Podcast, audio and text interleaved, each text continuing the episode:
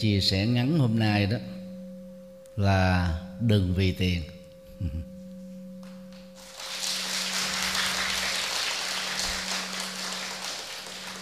Nếu không ngại ngùng á các bạn hãy cho biết á, là ai đã đang lập nghiệp và có lương tháng rồi giơ tay lên.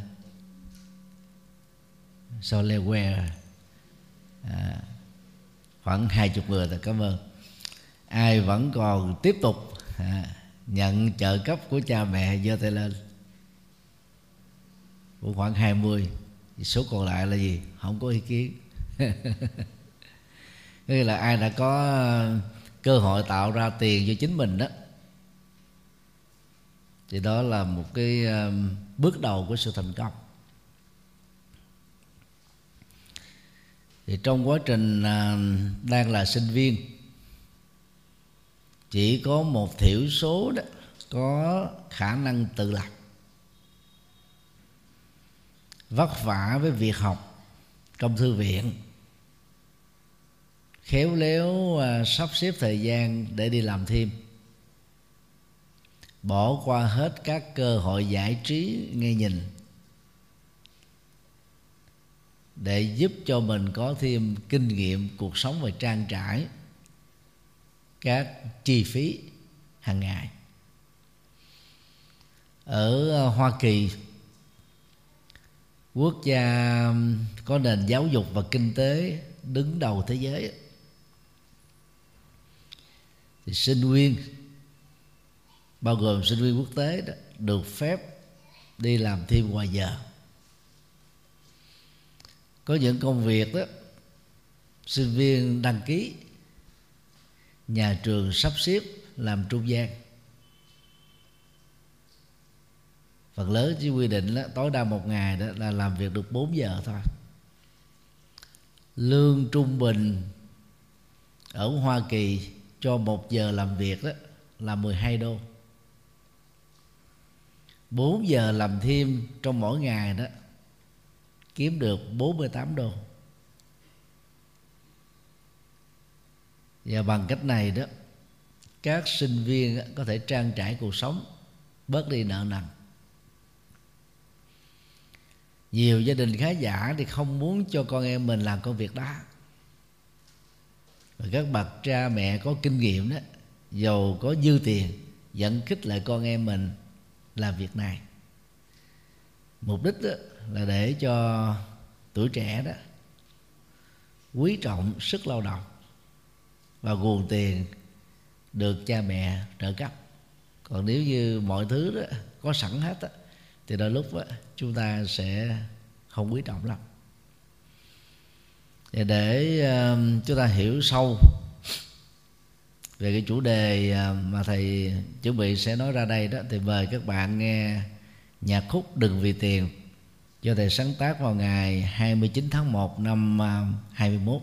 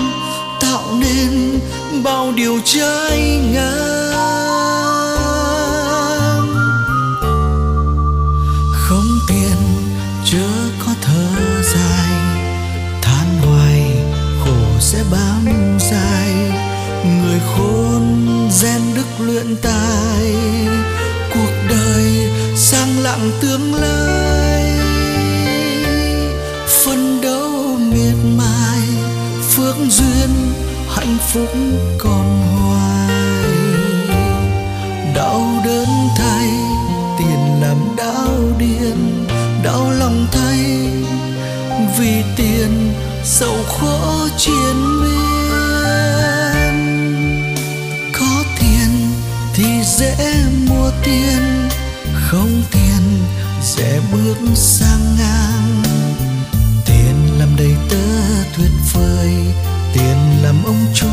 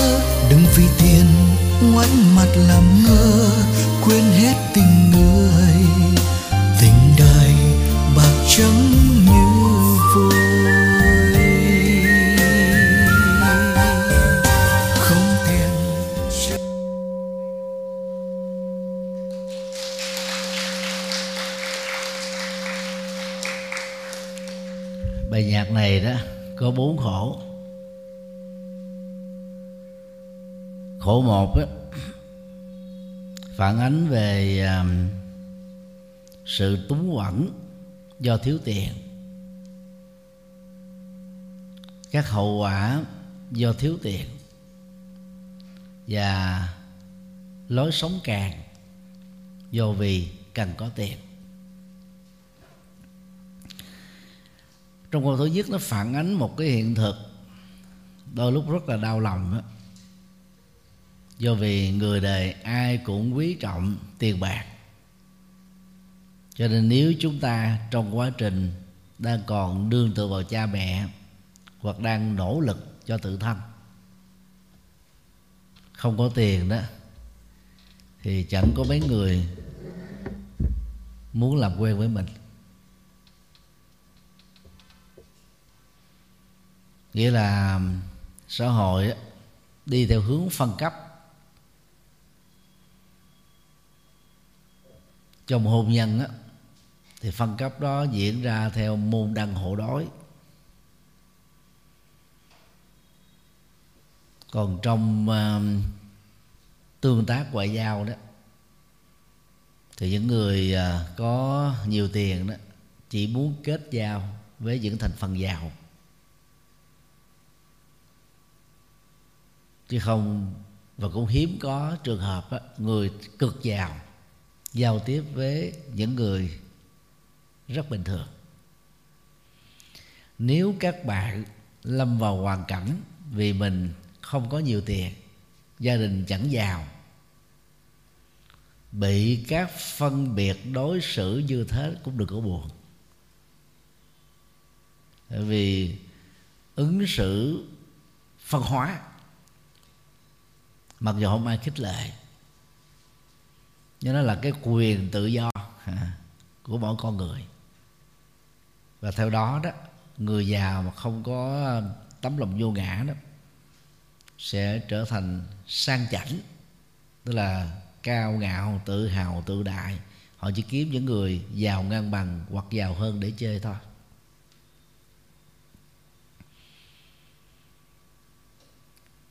Trong giai đoạn Việt Nam um, chỉ có thu nhập trung bình như hiện nay đó. Cầm à, hộ chiếu Việt Nam á, chúng ta chỉ đi được khoảng à, sáu chục quốc gia miễn thị thực. Các quốc gia giàu về kinh tế đó buộc công dân Việt Nam đó phải nộp đơn xin visa. Và cái tỷ lệ đạt yêu cầu được cấp visa cho nhập cảnh đó là rất ít.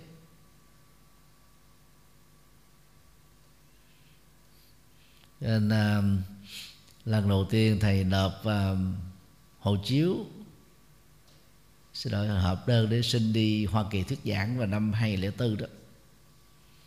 Thì thầy mới nghĩ ra cách đó này đơn mời đó gần đến ngày hết hạn thầy mới nộp đơn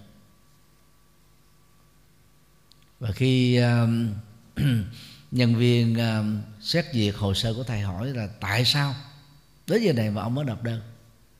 Thầy trả lời thế này là tôi không cần đi. Nhưng mà bên mỹ đó người ta gọi điện thoại về ta thầy đĩ hoài từ chối không được. Cho nên tôi bất đắc chỉ phải đi. Không phải là chảnh đâu mà nó là cái mẹo vặt. Vì ở ngay khu vực cấp phát visa của tổng lãnh sự Hoa Kỳ tại Việt Nam đó. Có ghi rõ đơn của bạn có thể có thể bị bác nếu nhân viên xét duyệt visa à, hoài nghi rằng là bạn có ý ý định ở lại Hoa Kỳ. Ý định nó nằm ở trong đầu làm sao biết? Rồi thông qua những câu hỏi và đáp thôi. Cho nên khi à, chúng ta nói rõ là tôi không có nhu cầu đi, tôi phải bắt buộc bị đi, nên tôi bất đắc dĩ phải đi nộp đơn. Thì các nhân viên xét visa thấy rằng là đương sự này đó sẽ không có nhu cầu ở lại Hoa Kỳ. Do đó, thầy đã được thông qua visa.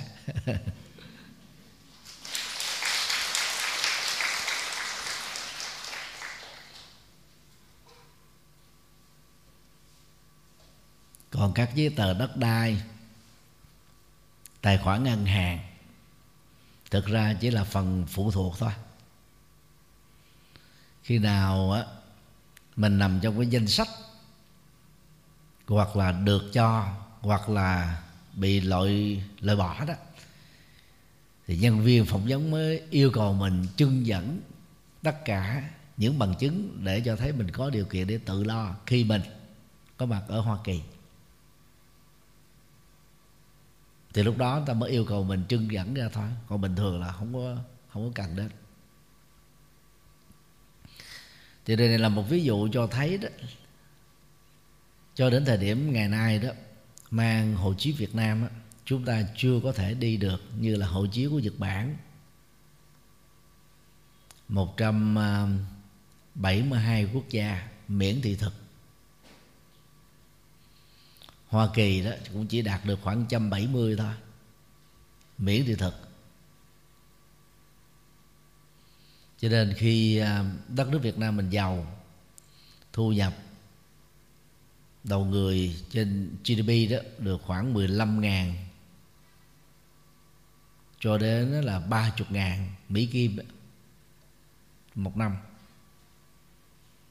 thì chúng ta sẽ có cơ hội được mở cửa đi đến các quốc gia tiên tiến mà không cần đến visa.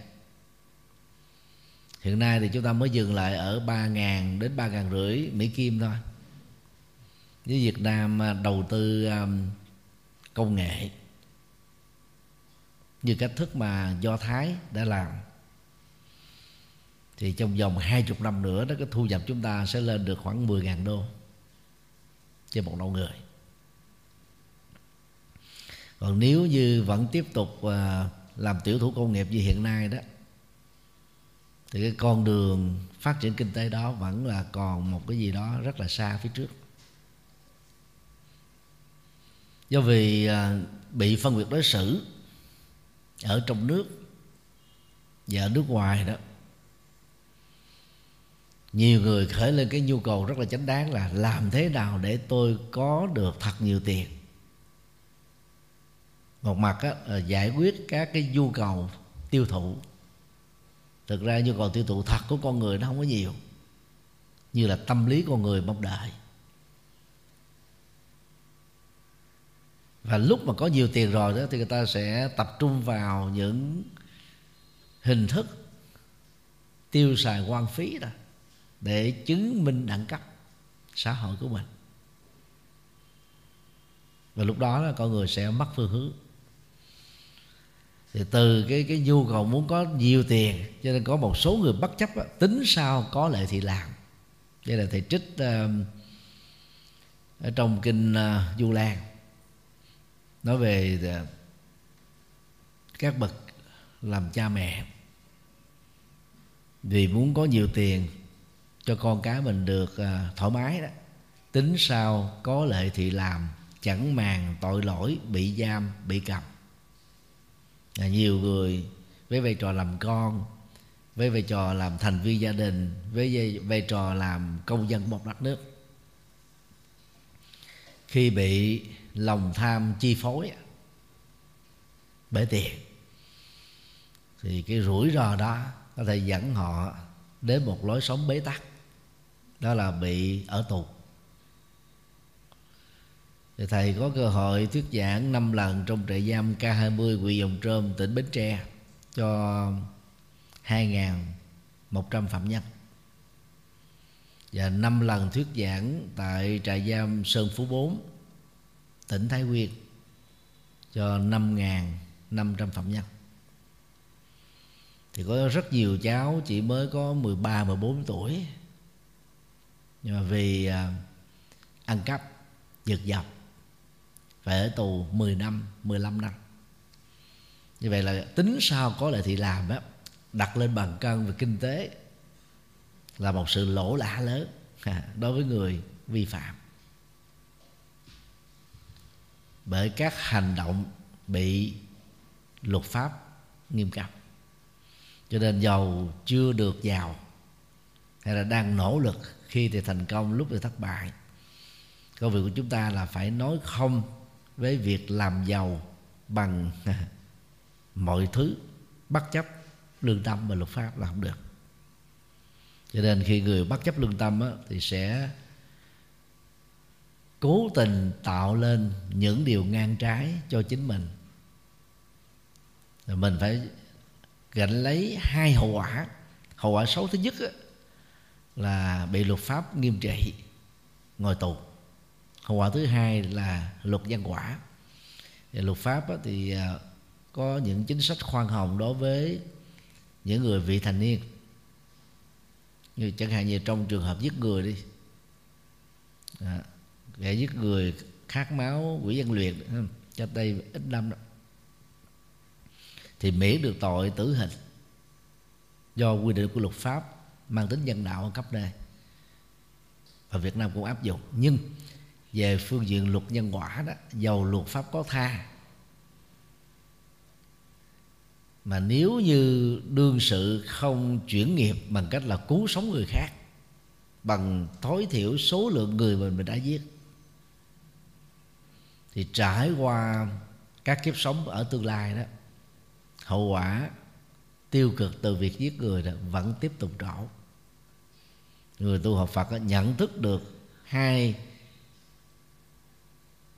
luật, pháp và luật nhân quả chi phối rồi chúng ta dứt khoát là không có làm càng, làm bậy, thà chậm vào một chút, thà ít vào một chút, lương tâm mình được trong sáng, tinh thần được bình an.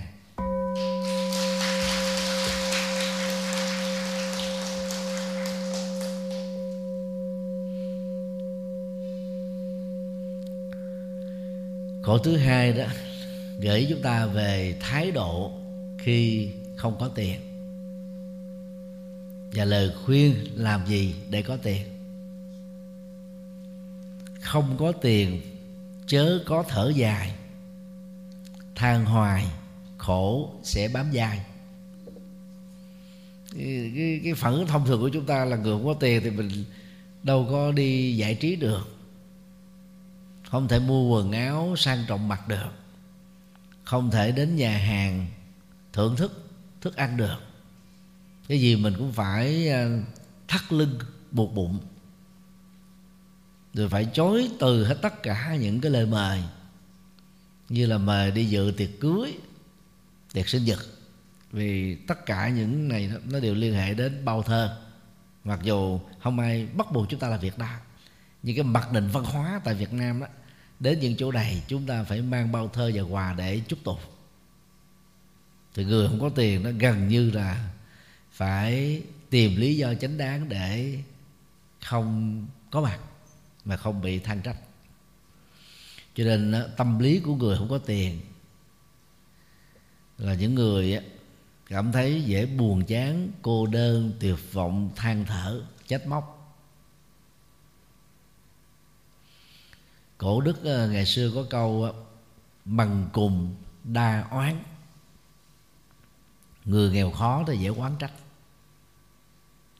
Tại vì tiền đó, đối với họ nó quá khó. Và khi có rồi đó, thì nó không thấm đấu, thấm béo vào đâu hết là khi cái nhu cầu vật chất vẫn xảy ra hàng ngày, cơm, áo, gạo, tiền, xoay qua xoay lại đó, bốc hơi hết. Khi chúng ta còn à, sống ở trong vòng tay thương của cha mẹ đó, thì mình không thấy Ờ, cái cái nhu cầu bức thiết đó. Còn khi ra lập nghiệp riêng đi thuê nhà rồi à, mỗi tháng làm lương được à, à, 5 triệu 4 triệu rồi phải trả tiền thuê nhà tiền điện nước rồi mua thức ăn nếu có con rồi chăm sóc con cho con đi học. Áp lực đầy ắp. Cho nên lời khuyên của thầy đó là các bạn trẻ đừng vội lập gia đình. Nam á, đến 30 tuổi vẫn chưa muộn. Nữ 26 cho đến 28 vẫn ok. Đừng sợ là bị người ta chọc là gái ế. Nếu các bạn thành công khi có được tấm bằng cử nhân trong tay ở tuổi 22 và là tính theo học luật bình thường á. Và lập gia đình ở tuổi 27 đi, Thì các bạn ít nhất có 5 năm lập nghiệp, Kể từ lúc tốt nghiệp. Và lập nghiệp á, Không có sáng tạo, Không đi đúng hướng đó, Thì 5 năm đó các bạn chỉ đủ xoay sở Tiền thuê nhà, tiền ăn uống rồi còn dư lại, mỗi tháng khoảng chừng một, hai triệu đồng có lòng hiếu thảo thì gỡ về quê cho cha mẹ già để báo hiếu. Thì hầu như là chúng ta cũng còn lại là trắng tay.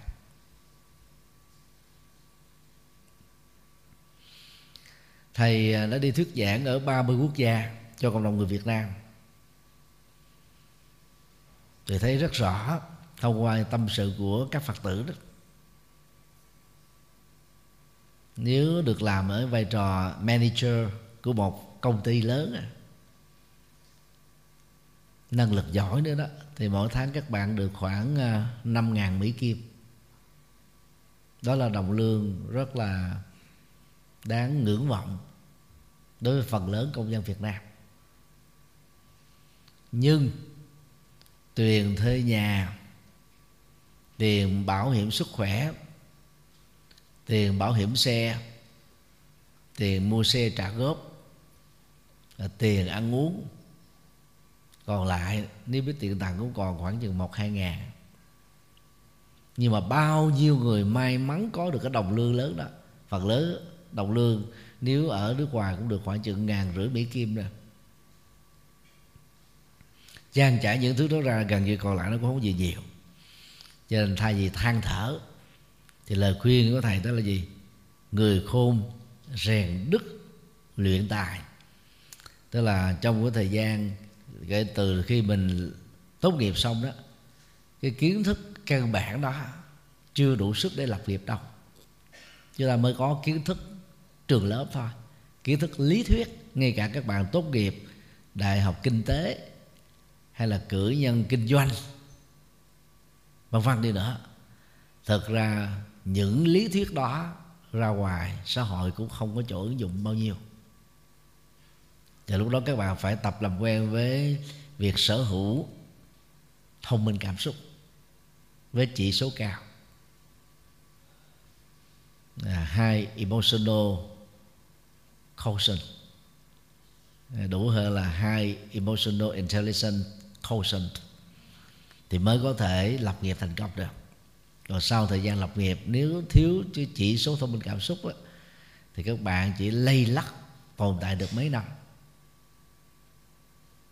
có người phá sản có người nợ nặng, chứ không phải là hãy lập nghiệp là thành công đâu. Như vậy việc luyện tài học hỏi kinh nghiệm để nhanh nhất thì các bạn nên đọc những quyển tự truyện của các triệu phú các tỷ phú. Chứ thay vì mình xem tiểu thuyết vô ích những người cảm xúc nhiều thích xem tiểu thuyết những người thích uh, bạo lực thì thích xem phim ảnh ờ, Hollywood Bollywood hay là phim kiếm hiệp uh, của Hồng Kông và Trung Hoa. Những cái giải trí đó vô bổ lắm. Hãy xem các quyển tự truyện thì mình có thể hiểu rõ được từ hai bàn tay trắng giống như chúng ta tại sao các triệu phú đã thành công. Họ đã trải qua những nỗ lực nào phương pháp gì cái giá phải trả những tổn thất, những cái lặng đặng ba chìm bảy nổi để chúng ta hôn đúc tinh thần và rèn luyện các kinh nghiệm. Các bạn trẻ về à, xem bộ phim à, bằng tiếng Anh đó, Pursuit of Happiness. À, như là bản dịch tiếng Việt đó là mưu cầu hạnh phúc. Thì nhân vật chính ở trong bộ phim này đó là một người da đen, là một triệu phú. Hiện nay vẫn đang còn sống, tuổi chắc là 70 hoài. Ông ấy nghèo, nỗ lực hết mình à nhưng mà cái xui xẻo đó bám víu. Cuộc đời của ông ấy đến mấy năm liền. Đến độ đó, vợ ông ấy thấy ông ấy nghèo quá, bỏ nhà đi luôn. Và và cái bất hạnh nó nó nó làm cho ông ấy không còn sự lựa chọn thường người mẹ là phải chọn con thấy không? Mà đợt này bà vợ bỏ đi để lại con trai cho cho cho và ông chồng. Thiếu kinh nghiệm gia đình ờ, chưa có công an việc làm mọi thứ không được ổn định. Rồi xin nghề làm việc gì là cũng đều thất bại hết trơn. Cuối cùng ông ấy à, tự học để làm chứng khoán và thành công. Rồi trải qua các cái nỗ lực rất là vất vả ngủ ở nhà thờ về đêm à, và những ngày nào nhà thờ đã đủ hết chỗ người chỗ chỗ cho những người đang đăng ký trước rồi đó thì ông phải ngủ ở nhà vệ sinh công cộng. Và cuối cùng trở thành triệu phú. Như vậy khi chúng ta xem những ờ, bộ phim thật đó những cái tự truyện đó, của những người thành công à, không phải là từ thừa kế của cha mẹ thì các bạn sẽ thấy rất rõ thân phận của mình. À, xuất thân từ gia đình nghèo ít tiền đó không phải là một sự bế tắc. Vấn đề đó là thiếu ý chí nó trở thành là sự bế tắc đích thực. Khi có ý chí rồi đó thì các bạn cần phải rèn luyện chính mình à, thì cái giàu không tự nhiên có. Và bằng nỗ lực đó thì các bạn sẽ có có cơ hội trải nghiệm được và cuộc đời tươi sáng ở trong tương lai. Họ phấn đấu miệt mài dầu chưa thành tựu được ngày hôm nay. Ít ra các bạn có được nền tảng cho ngày mai. Và sự thành công đó đó mới dài lâu. Còn sinh ra như là trứng nước trong một à, gia đình giàu có thì là lúc chúng ta không thấy được cái nhu cầu này. À, cách đây mấy năm đó thì um, khi thầy giảng ở ờ, nghệ an gia đình à, giàu có này đó vợ và chồng làm tài xế để chở thầy đi tới địa điểm giảng. Để gieo duyên đó thì đứa con um, tuổi vị thành niên đó, cũng được cho ngồi chung với thầy. Để thầy à, khích lệ tinh thần cho việc học. Thì cậu ấy có tâm sự với thầy đó.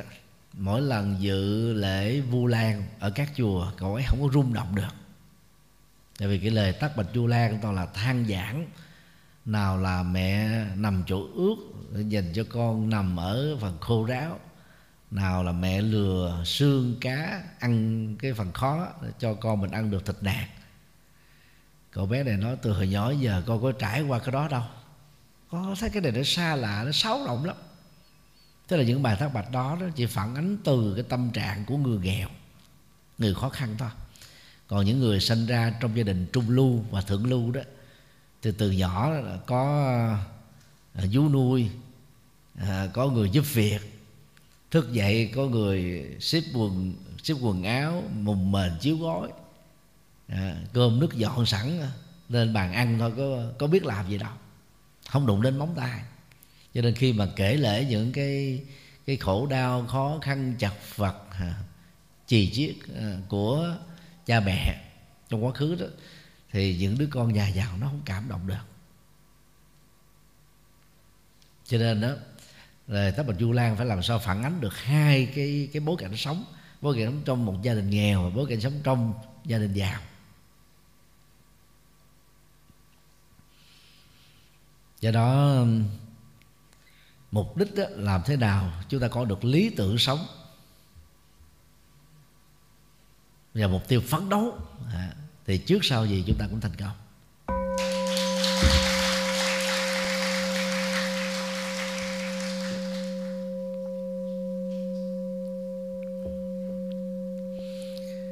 Trong à, khổ điệp khúc đó giờ thầy nói về thái độ ứng xử đối với tiền.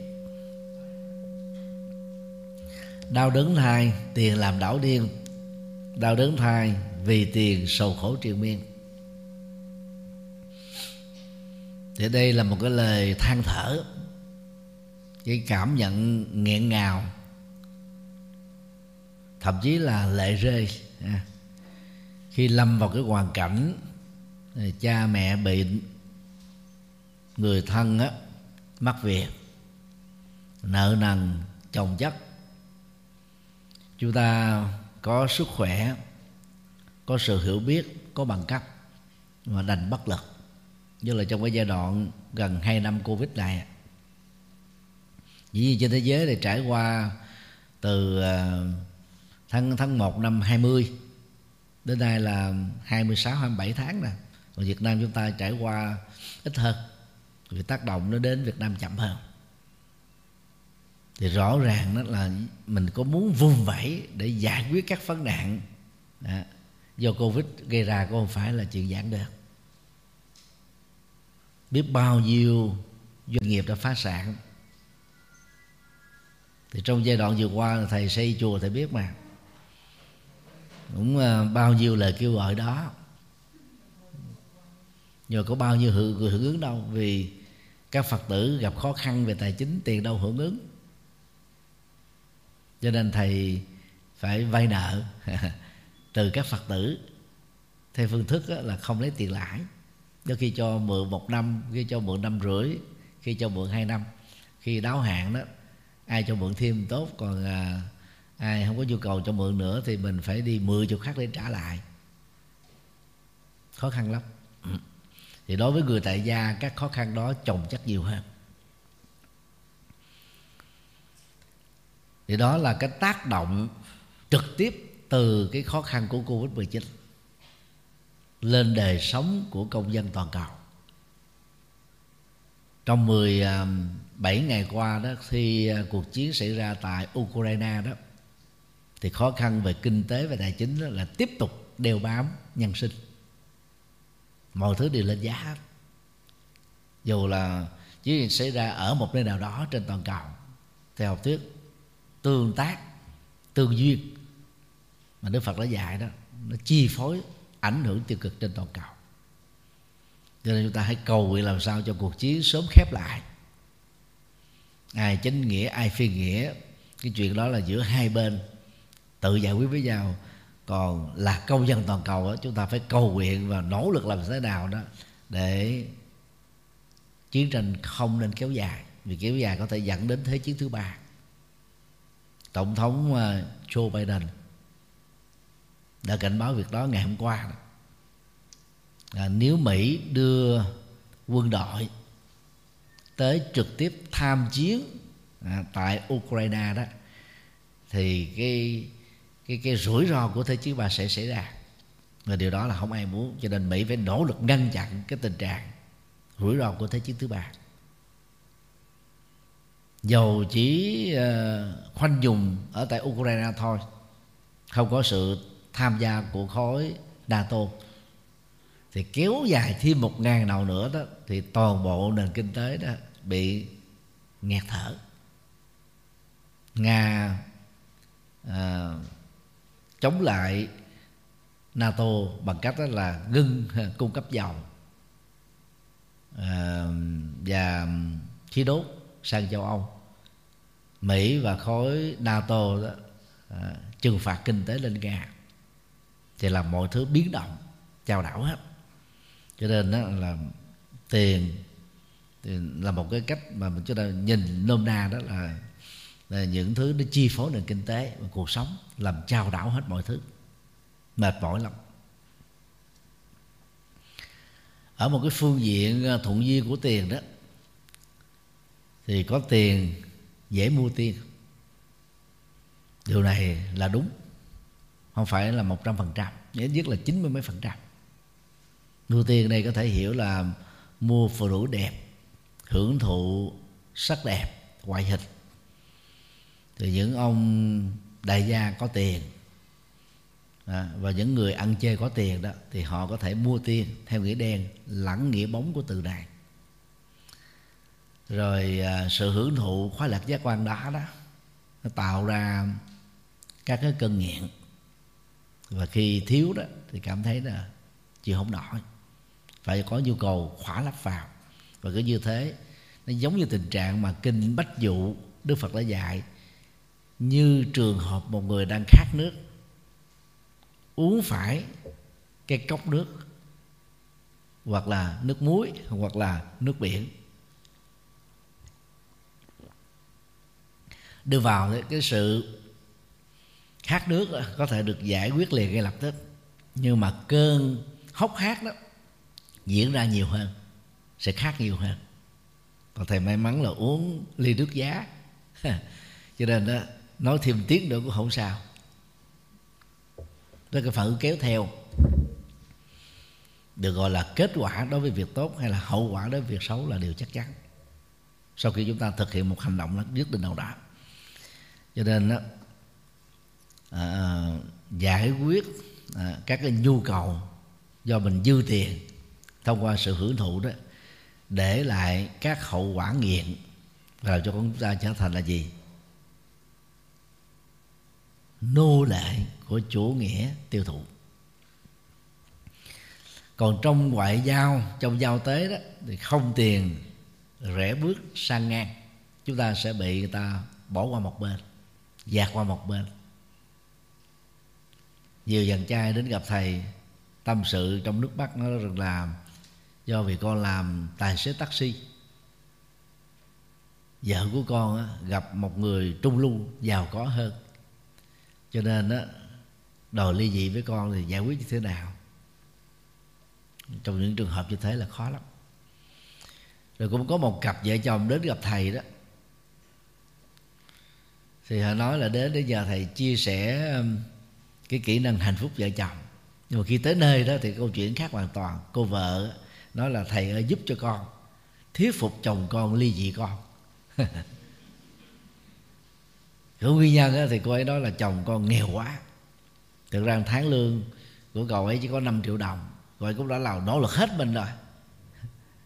Chứ không phải là cậu ấy lười biết gì đâu. Và cũng không uống rượu, không bạn bè à, đi làm xong về nhà với gia đình bao nhiêu tiền thì giao hết cho vợ. Nhưng mà cô vợ thì có cái nhu cầu à, tức là tức là tiêu dùng nhiều hơn cái mức lương mà người chồng có. Cho nên cô ấy cảm thấy là lấy người chồng nghèo là một thiệt thòi lớn.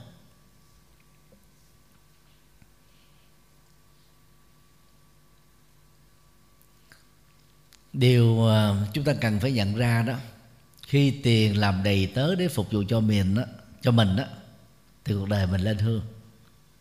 Còn tiền làm ông chủ để sai sử mình đó, thì cuộc đời người đó trở thành là đại họa hay là nô lệ. Chứ cũng là một cái cái nguồn tiền do mình lao động chân chính có được thôi. Đội nó lên trên đầu tôn lên trên bàn thờ đó, thì chúng ta trở thành là kẻ mất chủ quyền tự do, hạnh phúc. Còn biến nó trở thành một đầy tớ trung thành.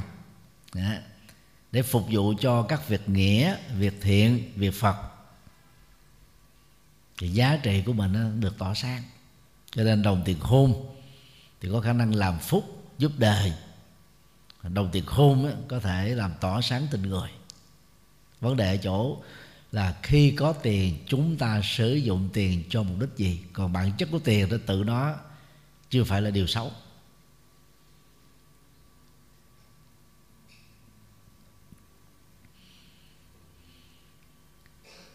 Thầy cũng gặp nhiều người à, chưa có điều kiện phát tâm nói với thầy thầy ơi, cầu nguyện cho con trở thành giàu đi. Khi giàu con sẽ cúng cho thầy, xây dựng cái gì cũng được hết. thực ra thì nguyện vọng đó là tốt đáng tán dương thôi. Nhưng mà khi mà mình đặt ra cái quyền ước trên điều kiện á nếu cái này có a b c thì cái kia có c à, d e.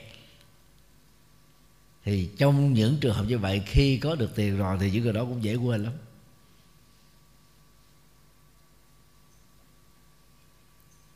Còn trong lúc chúng ta không phải là người giàu,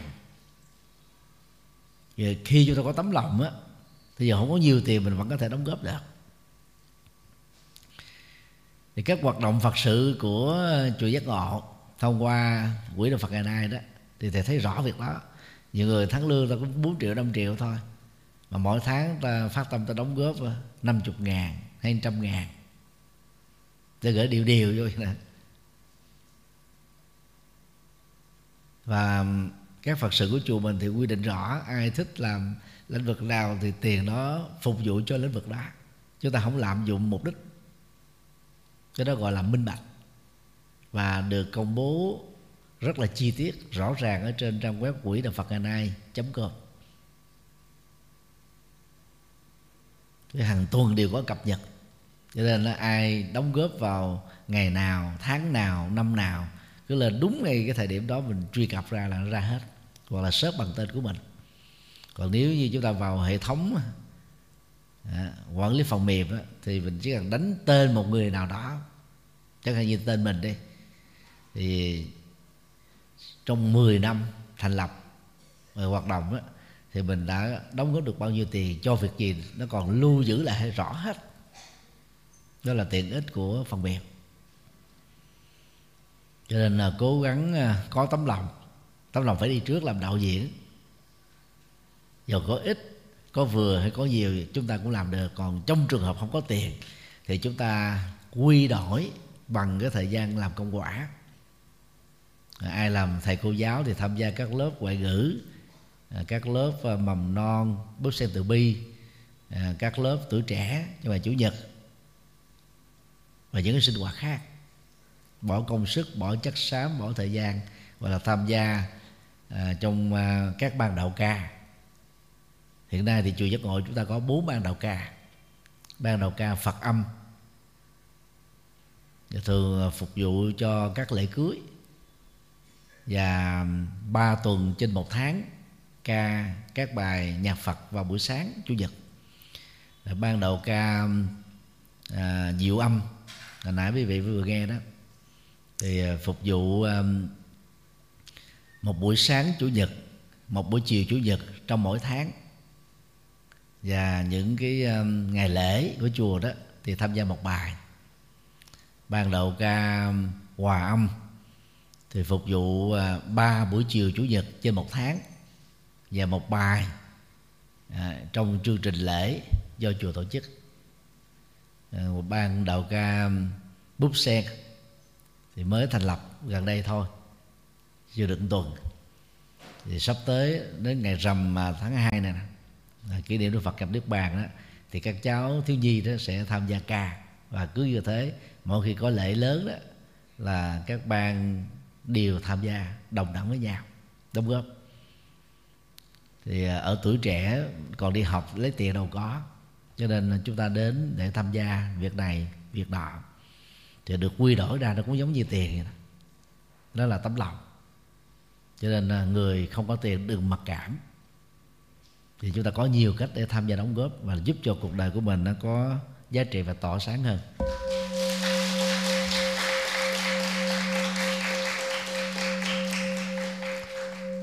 Đoạn cuối của à, bài nhạc cuộc đời không đẹp như mơ.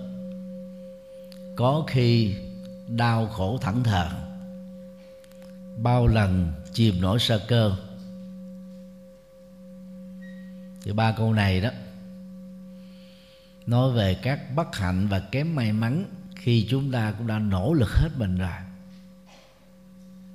Mà vận may, nói theo ngôn ngữ đời thường đó, vẫn chưa nở hoa với mình. Thì công việc mà chúng ta phải làm á là đừng có khổ đau, đừng than thở, đừng khóc, đừng ngã quỵ, đừng bỏ cuộc nữa chừng, đừng đầu hàng số phận.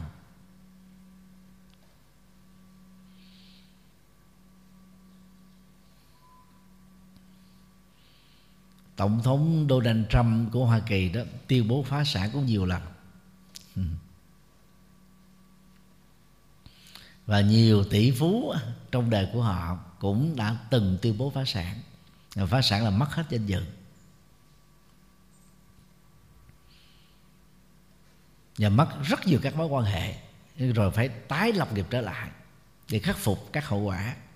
Rồi cuối cùng họ cũng thành công. Thành công mà quy hoàng nữa là khác. Cho nên là chúng ta cũng phải thấy rất rõ là cuộc đời này nó không đẹp như bức tranh còn mình xem phim á, cái gì nó cũng đẹp. Thì phim á, thực ra đó gì? Đó là hư cấu. Cái ấn tượng của phim á, đó là góc quay và màu sắc. Màu sắc với ánh sáng thôi, ba thứ đó thôi. Còn lề thoại hay, cốt truyện hay, tình tiết gây cấn để làm cho chúng ta thu hút xem phim từ đầu chí cuối. Hết phim rồi mà vẫn cảm thấy nuối tiếc. Đây là những phần hỗ trợ thêm thôi và quan trọng là khi mà phim được quay ở góc độ tốt màu sắc đẹp ánh sáng là là ấn tượng nó đúng với từng nội dung của cảnh quay. Thì đảm bảo bộ phim đó đã, đã là thành công rồi.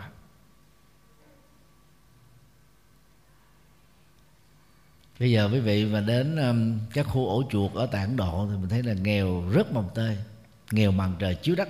Nhưng mà quy quay cái cảnh à, khu ổ chuột đó lên trên phim cũng đẹp vô cùng vì đó đó, đó là phim mà. Là cuộc đời đó thực tế nó không đẹp như mơ không đẹp như phim không đẹp như chuyện đâu. Nhận thức điều này không phải là để làm cho chúng ta chán nản mà để chúng ta có một cái thái độ chuẩn bị tâm lý. Giả sử những cái điều ngoài ngoài ý muốn nó xảy ra đối với mình đó như là à, mình giúp đỡ một người nào đó người ta hồi đáp lại bằng à, một sự trả thù. Hay là mình mang một cái tâm nguyện tốt đến đâu đó để làm việc và phụ sự, nhưng mà ta hiểu sai động cơ phục vụ của mình. Thì mình đóng góp một cái gì đó bị người khác cướp đi cái công nó làm cho chúng ta buồn chán, cô đơn dữ lắm.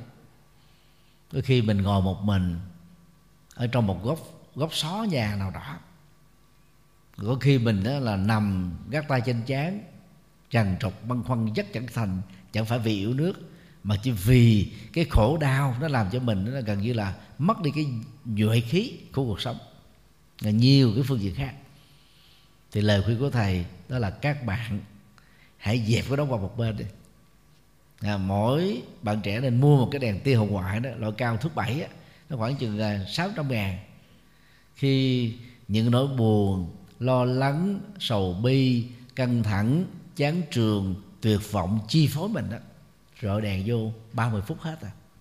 Máu nó thông trên đảo, thần kinh được thư thái. À. và sau đó chúng ta vận động toàn thân. Rồi xem hài khoảng ba chục phút rồi cười thoải mái. Cười mắt trời ông địa. Nó làm cho mình đó là nói không với cái khối khổ đau.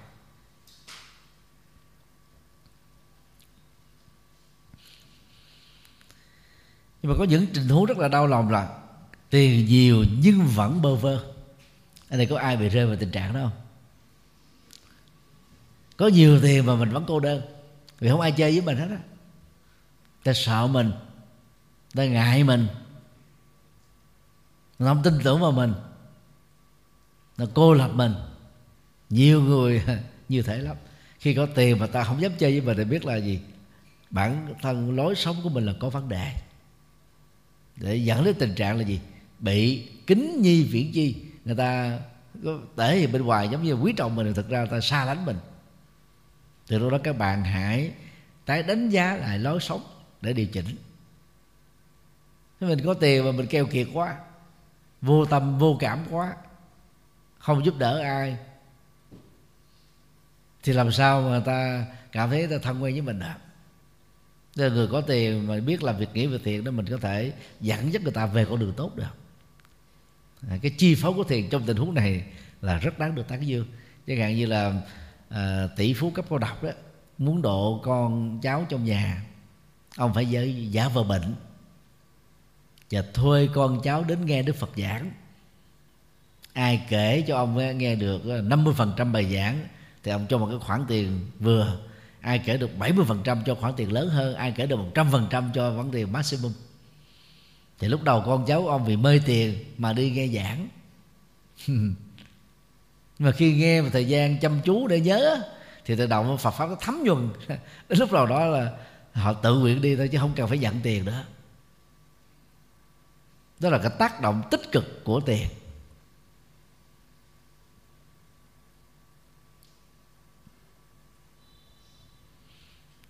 Còn khi có nhiều tiền mà mình không có sống với tình người, không có tình nghĩa, thì chúng ta biết là mình đang chìm ở trong sự ích kỷ.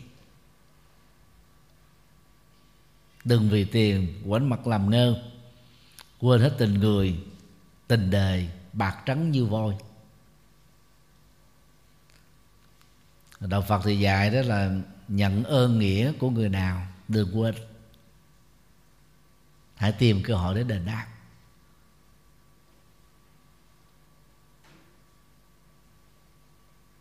Và các tu sĩ đó được Đức Phật dạy mỗi buổi sáng đi vào à, các làng xã mỗi ngày đi một hướng mới không đi trùng hướng nhau. Cái bát á, thì vừa sức ăn thực phẩm mà đặt vào trong cái bát, thực ra trị giá nếu mà quy đổi theo tiền à, hiện đại nó khoảng chừng à, 10.000 đồng Việt Nam ấy. nó không phải là nhiều lắm đâu. Nhưng mà tu sĩ vẫn được Đức Phật khích lệ là gì? Đền ơn đáp nghĩa bằng một bài thuyết giảng. Hướng dẫn chân lý, đạo đức, thiền định để đền tạ thì cũng bằng à, phương pháp đó đó, đạo Phật đó nhanh chóng lan tỏa khắp mọi nơi, mọi chỗ. Khi mà Phật giáo đã định hình quá bằng thiết chế tự viện đó, thì cái sự dấn thân của tăng ni đi vào làng xã bị ít đi. Người dân khi có nhu cầu mới đến chùa. Và chẳng may có bao nhiêu chùa thuyết giảng đâu. Cho đến chùa chỉ dừng lại tín ngưỡng, thì người dân không được lệ lạc nhiều. Rồi Việt Nam, Trung Quốc, Nhật Bản, Nam Bắc Triều Tiên bị ảnh hưởng của do giáo trong các triều đại lịch sử. Mà nho giáo thì rất năng động về vấn đề tham gia chính trị quản trị đất nước. Do đó họ không tán đồng với các hình thái đi khắc thực. À, biếm nhẹ châm biếm các tu sĩ phật giáo đó là những cây trùng gửi các ký sinh trùng lười lao động và những kẻ đi ăn xin. Cho nên là các tổ ở các nước đại thừa mới phương tiện bỏ đi cái phần hành khất. Còn các nước nam truyền đấy thì phật tử thuần thành, thì vẫn giữ truyền thống này để gieo diêu phúc.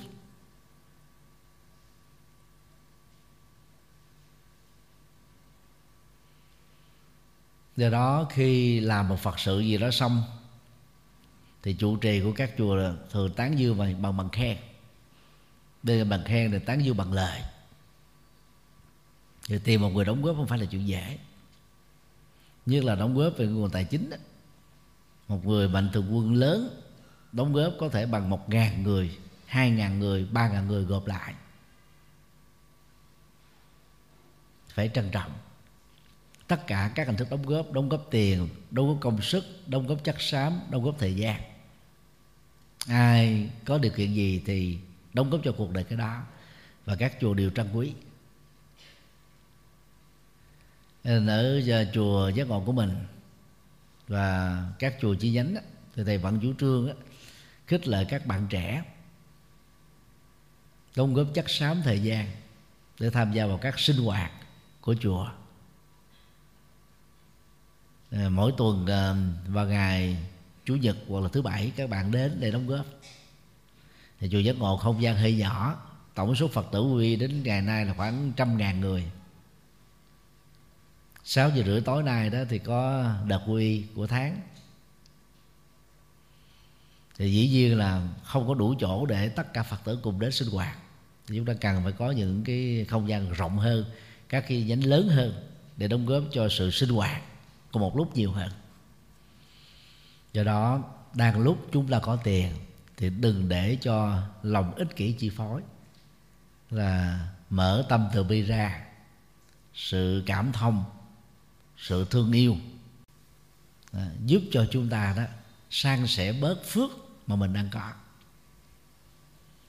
Còn về phương diện chi tiêu đó người tu học Phật pháp đó sẽ ngưng việc chi tiêu các loại hàng hiệu. Hàng hiệu tốn kém nhiều tiền lắm mà phần lớn đó, chúng được sản xuất ở những nước nghèo trong đó có nước Việt Nam. Giảng giảng mát à, của một tập đoàn lớn thì tự động đó giá nó tăng lên gấp 10 lần có khi gấp vài chục lần.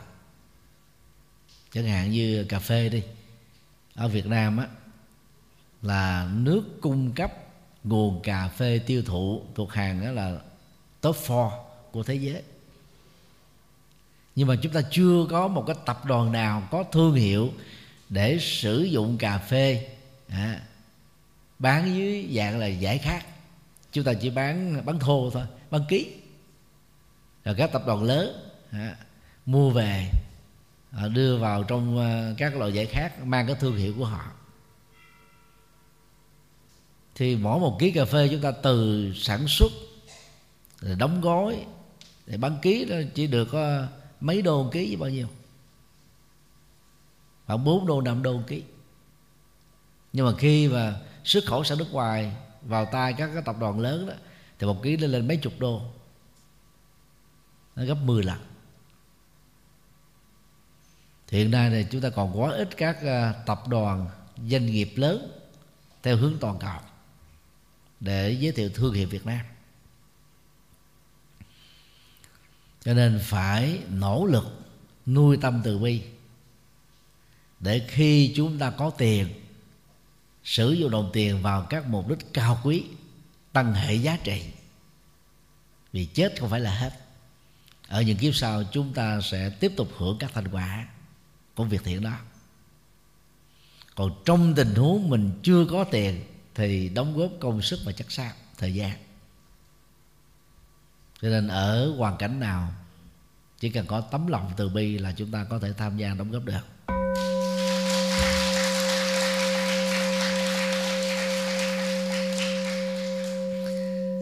Và chúng ta khép lại tại đây. Và ngày rằm tháng 2 đó, cũng là ngày sinh nhật của sư phụ. Thì mấy năm qua đó, thì biến ngày sinh nhật của thầy trở thành một cơ hội để các phật tử phát tâm đóng góp và thầy lấy hết toàn bộ à, cái sự đóng góp đó đó để mua bảo hiểm y tế cho vài ngàn tăng ni. Thì một cái gói bảo hiểm à, giá bình dân hiện nay nó khoảng là 750 ngàn cho một thầy hoặc là một sư cô. Thì đối tượng ưu tiên của thầy đó đó là các tăng ni đang học tại học viện Pháp Việt Nam, thành phố Hồ Chí Minh. Khi hoàn tất chương trình cử nhân đó thì các vị đó có thể giảng kinh thuyết pháp làm phật sự là được bổ nhiệm làm chủ trì để hành đạo. Cho nên à, nếu các vị phật tử thương thầy đó thì đừng có mua bông mua hoa quà lưu niệm gì hết vì thấy thầy tu mấy chục năm rồi trong phòng của thầy có khi nào à, có trang trí vật gì quý giá không có? Vì thầy xuất thân từ gia đình nghèo và thầy sống đời sống rất là bình dân. Cho nên um, quý trọng thầy thì cái tiền quý vị nó sẽ thành cơ hội cúng cúng dường cho hai lần ha không lần đầu giờ cúng cho thầy. Và thông qua thầy đó cái, cái nguồn tiền đó đó nó được cúng cho bảo hiểm y tế của tăng ni để mỗi khi tăng ni bị bệnh. Thì đời sống tăng ni rất là vất vả à, đâu có tiền lương giống như à, các linh mục ở các nhà thờ. Và nếu mà không có bảo hiểm đó à, thì gia đình họ tiền đâu mà đủ để mà chu cấp. Và cái dịch vụ y khoa ở Việt Nam và khắp thế giới rất là cao. Cho nên cái đó nó làm cho quý vị có cơ hội đóng góp lần thứ hai à, cho sức khỏe của tăng ni và góp phần phát triển Phật giáo bền vững.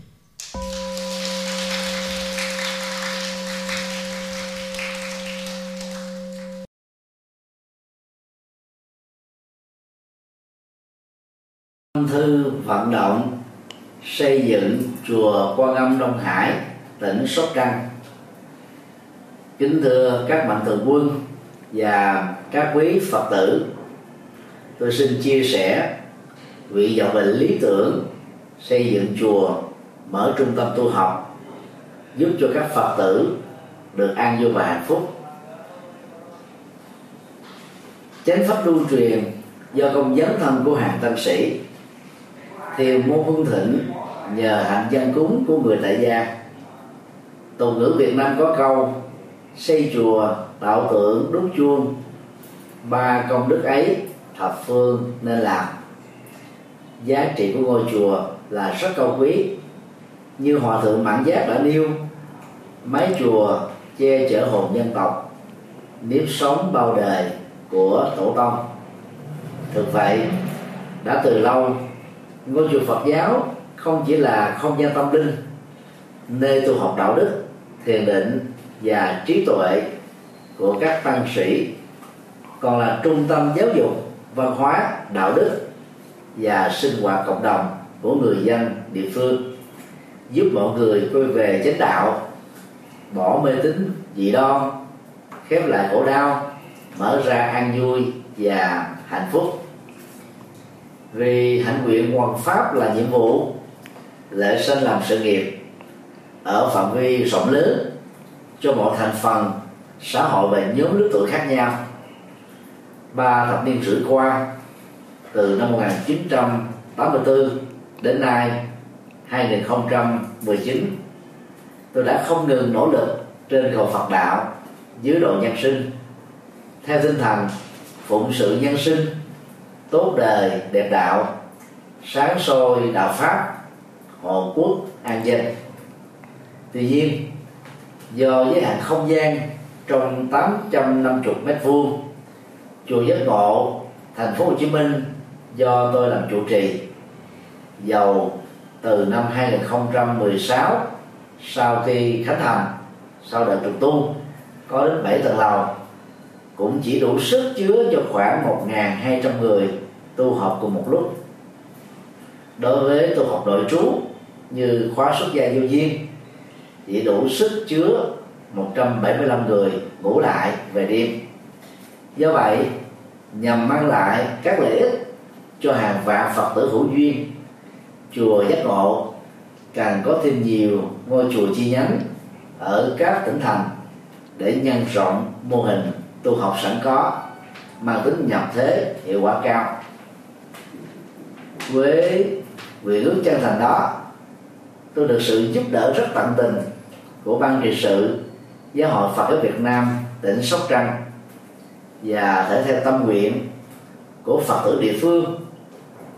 Ủy ban nhân dân tỉnh Sóc Trăng tại công văn số 540 ngày 30 tháng 3 2018 đã chấp thuận chủ trương cấp 18 hecta đất và giao tôi làm chủ trì chùa Quan Long Hải tại khu du lịch Hồ Bể, xã Vĩnh Hải, thị xã Vĩnh Châu, tỉnh Sóc Trăng. Vào ngày à, 20 tháng 5 2018, công trình này được động thổ xây dựng với sự tham dự của 3.500 Phật tử tại địa phương và các tỉnh thành lân cận. Theo kế hoạch, quý 2 2019 kể từ khi được giấy phép, thì công trình xây dựng này sẽ được hoàn tất trong vòng 3 đến 4 năm. Chùa Quang Minh Hải có các hạng mục gồm cổng tam quan, tòa chính điện cao 30 m gồm một trệt và một lầu mỗi sàn 3.000 mét vuông diện tích. Có sức chứa với từng trệt và lầu một là khoảng 6.000 người tu học cùng một lúc. Ngoài nhà tổ, tăng xá, thì chùa Ông Đông Hải sẽ có từ 6 đến 8 khách xá, một trệt, ba lầu. Có sức dung chứa cho hàng ngàn phật tử tu học. Tượng đài tiêu biểu tại chùa này đó là tượng Bồ Tát Quan Thế Âm hướng về biển đông cao 49 mét gồm ba mặt. Bảo vệ chủ quyền biển đảo của Việt Nam, cũng như là sự bình an của người dân tại địa phương. Trong à, ngôi chùa này đó, ngoài các tượng đài Phật, Bồ Tát A La Hán thì còn có công viên Phật, công viên Hòa Bình, công viên văn hóa và công viên tình thương với các tượng đài và các biểu tượng bằng đồng, bằng đá từ 1 m sáu cho đến 3 mét. Tổng chi phí xây dựng chùa ông Đông Hải khoảng 300 đến 350 tỷ đồng Việt Nam. Khi hoàn thành, đây sẽ là trung tâm tu học lớn, phát triển Phật giáo, thực tập tỉnh thức, trải nghiệm từ bi có khả năng phục vụ từ 5 đến 6 ngàn Phật tử tu học đời trú cùng lúc. Tôi cho rằng Phật sự to lớn mang tầm vóc phụng sự nhân sinh cho hàng vạn người nêu trên. Chỉ có thể sớm được hoàn thành là nhờ vào sự phát tâm bồ đề, cúng dường, tịnh tài, tịnh vật, tịnh lực của các mạnh thường quân và các phật tử gần xa vì mục đích truyền bá chân lý phật, làm lệ lạc nhân sinh. Tôi tha thiết, kêu gọi và kính mong các mạnh thường quân, các doanh nghiệp, các tổ chức, các cá nhân và các phật tử trong và ngoài nước hãy phát tâm đóng góp tịnh tài cho công trình này để mang lợi lạc cho nhân sinh. Lấy niềm tin vào Phật pháp và sự trợ duyên của quý tôn đức tăng ni, nhất là sự phát tâm của các quý phật tử thập phương. Tôi tin rằng công trình chùa Quan Âm Đông Hải sớm được hoàn thành viên mãn. Ân đức của toàn thể quý vị là động lực to lớn giúp thầy trò chúng tôi phụng sự nhiều hơn nữa cho Phật giáo và dân tộc Việt Nam. Tôi thành kính tri ân tán dương công đức cúng dường của các quý vị. Nguyện cầu hồng ân Phật pháp tăng, gia hộ quý vị, thân tâm an lạc, phước lộc thọ tràn đầy, sở nguyện tùy tâm, các tường như ý. Nam mô công đức lâm bồ tát, nam mô quan hỷ tạng bồ tát ma ha tát. Đạo phật ngày nay dân hiến, đạo phật ngày nay huy hoàng đạo phật năm châu bốn biển dựng xây tinh độ chân gian. Đạo phật ngày nay dân hiến đạo phật ngày nay huy hoàng. Đạo phật năm châu bốn biển dựng xây tinh độ chân gian. Hãy cùng tham gia cùng quỹ đạo Phật ngày nay để mang tình thương đến với mọi người. Tham gia thành viên, đóng góp tịnh tài vào vốn quỹ gốc được cộng dồn để sản sinh lợi nhuận hàng tháng từ lãi suất ngân hàng nhằm phục vụ các sứ mệnh của quỹ hoặc đóng góp tham gia trực tiếp các hoạt động của quỹ, tham gia phụng sự viên, đóng góp tịnh lực vào đội ngũ phụng sự viên để cùng tham gia hỗ trợ các hoạt động của chùa giác ngộ và quỹ nói riêng cũng như các hoạt động phát triển Phật giáo nói chung.